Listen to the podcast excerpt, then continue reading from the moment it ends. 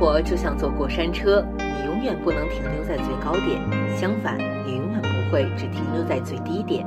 Hello，大家好，这里依旧是比六六二星球上的小丑广播电台，这是我们的第九期节目，我是你们的好朋友汤圆儿。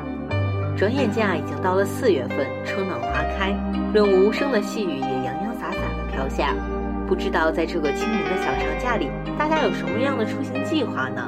汤圆啊，也是选择暂时的离开忙碌的生活，给自己放一个假，适当的调整一下心态，让自己的生活呢来一个小小的转弯。相信大家呀，也会在这个清明的小假期里做一个小小的休整吧。那今天啊，汤圆推荐一篇名叫《转弯》的小故事。主人公啊，在一天之内啊，遇到了像坐过山车一般的各种事件，并经历了不同的心态。那接下来呢，就让我们一起来听听这个故。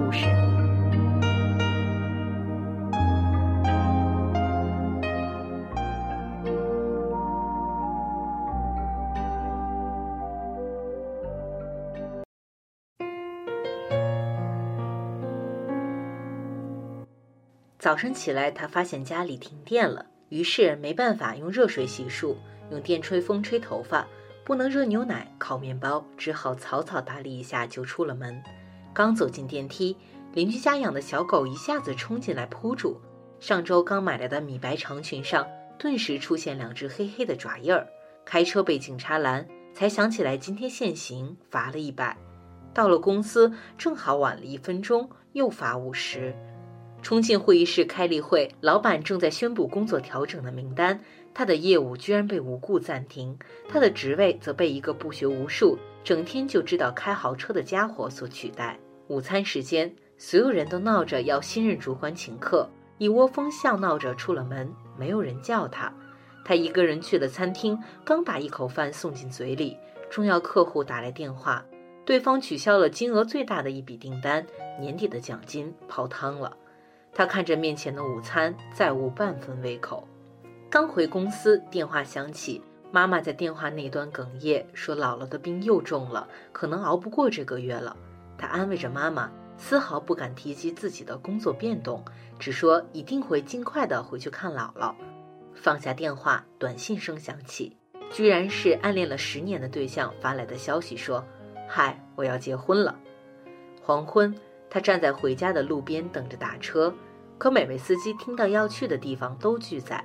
无奈，他踩着高跟鞋，拎着沉重的电脑包向家的方向走去，脚很快磨出了血泡，实在走不动了，太疼了。他蹲下来，缓缓地揉着伤口。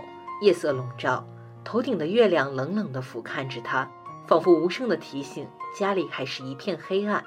他的眼泪在一瞬间夺眶而出，看起来。我们的生活充满了悲伤，拼尽全力的会急转直下，刻骨铭心的会草草结局，飞蛾扑火的会灰飞烟灭。于是我们沮丧、失望、困惑、挣扎，甚至绝望，对这一切产生深深的不信任感与抗拒感，终于觉得筋疲力尽，无路可走。可是真的走不下去了吗？他站起来，擦干眼泪，摇晃着继续往前走。直到下一个路口，有一辆车终于停下来，报了地址。司机和气地说：“这么巧，我们住同一个小区。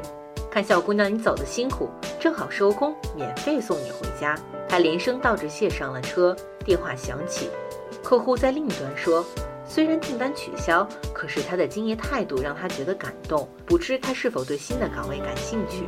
如果愿意跳到自己的公司，薪水涨一倍，职务也提升。”他说。其实我等你辞职已经等了好久，他惊喜地说着谢谢，心情豁然地开朗起来。于是顺手给暗恋对象回了短信，说祝你幸福。手机屏幕闪亮，是他发来的回复，说今天我跟阿姨通了话，我们这周末一起回家看姥姥吧。他惊疑地回，为什么你要陪我回家看姥姥？他发来一个笑脸说，如果不是想让姥姥开心，我不会把求婚提前这么久。他不敢置信地望着那一行话，张大了嘴巴，手足无措。他想知道他的心事，又发：“我都知道，我喜欢你。”他眼圈一下子又红了，心里却轰轰炸开几朵烟花，一路抿着嘴笑。回家，拿出钥匙，邻居家的门却先开了。邻居笑眯眯地说：“今天我遛狗回来，发现你家的电闸坏了，就叫我老公帮你修好了。在他的身后，那只小狗探出头来，汪汪两声，欢快地摇着尾巴。他推开家门，一世融融，满眼暖意。所有的故事都会有一个答案，所有的答案却未必都如最初所愿。重要的是，在最终答案到来之前，你是否耐得住性子，守得稳初心，等得到转角的光明？放宽心，坚持住，一切都将是最好的安排。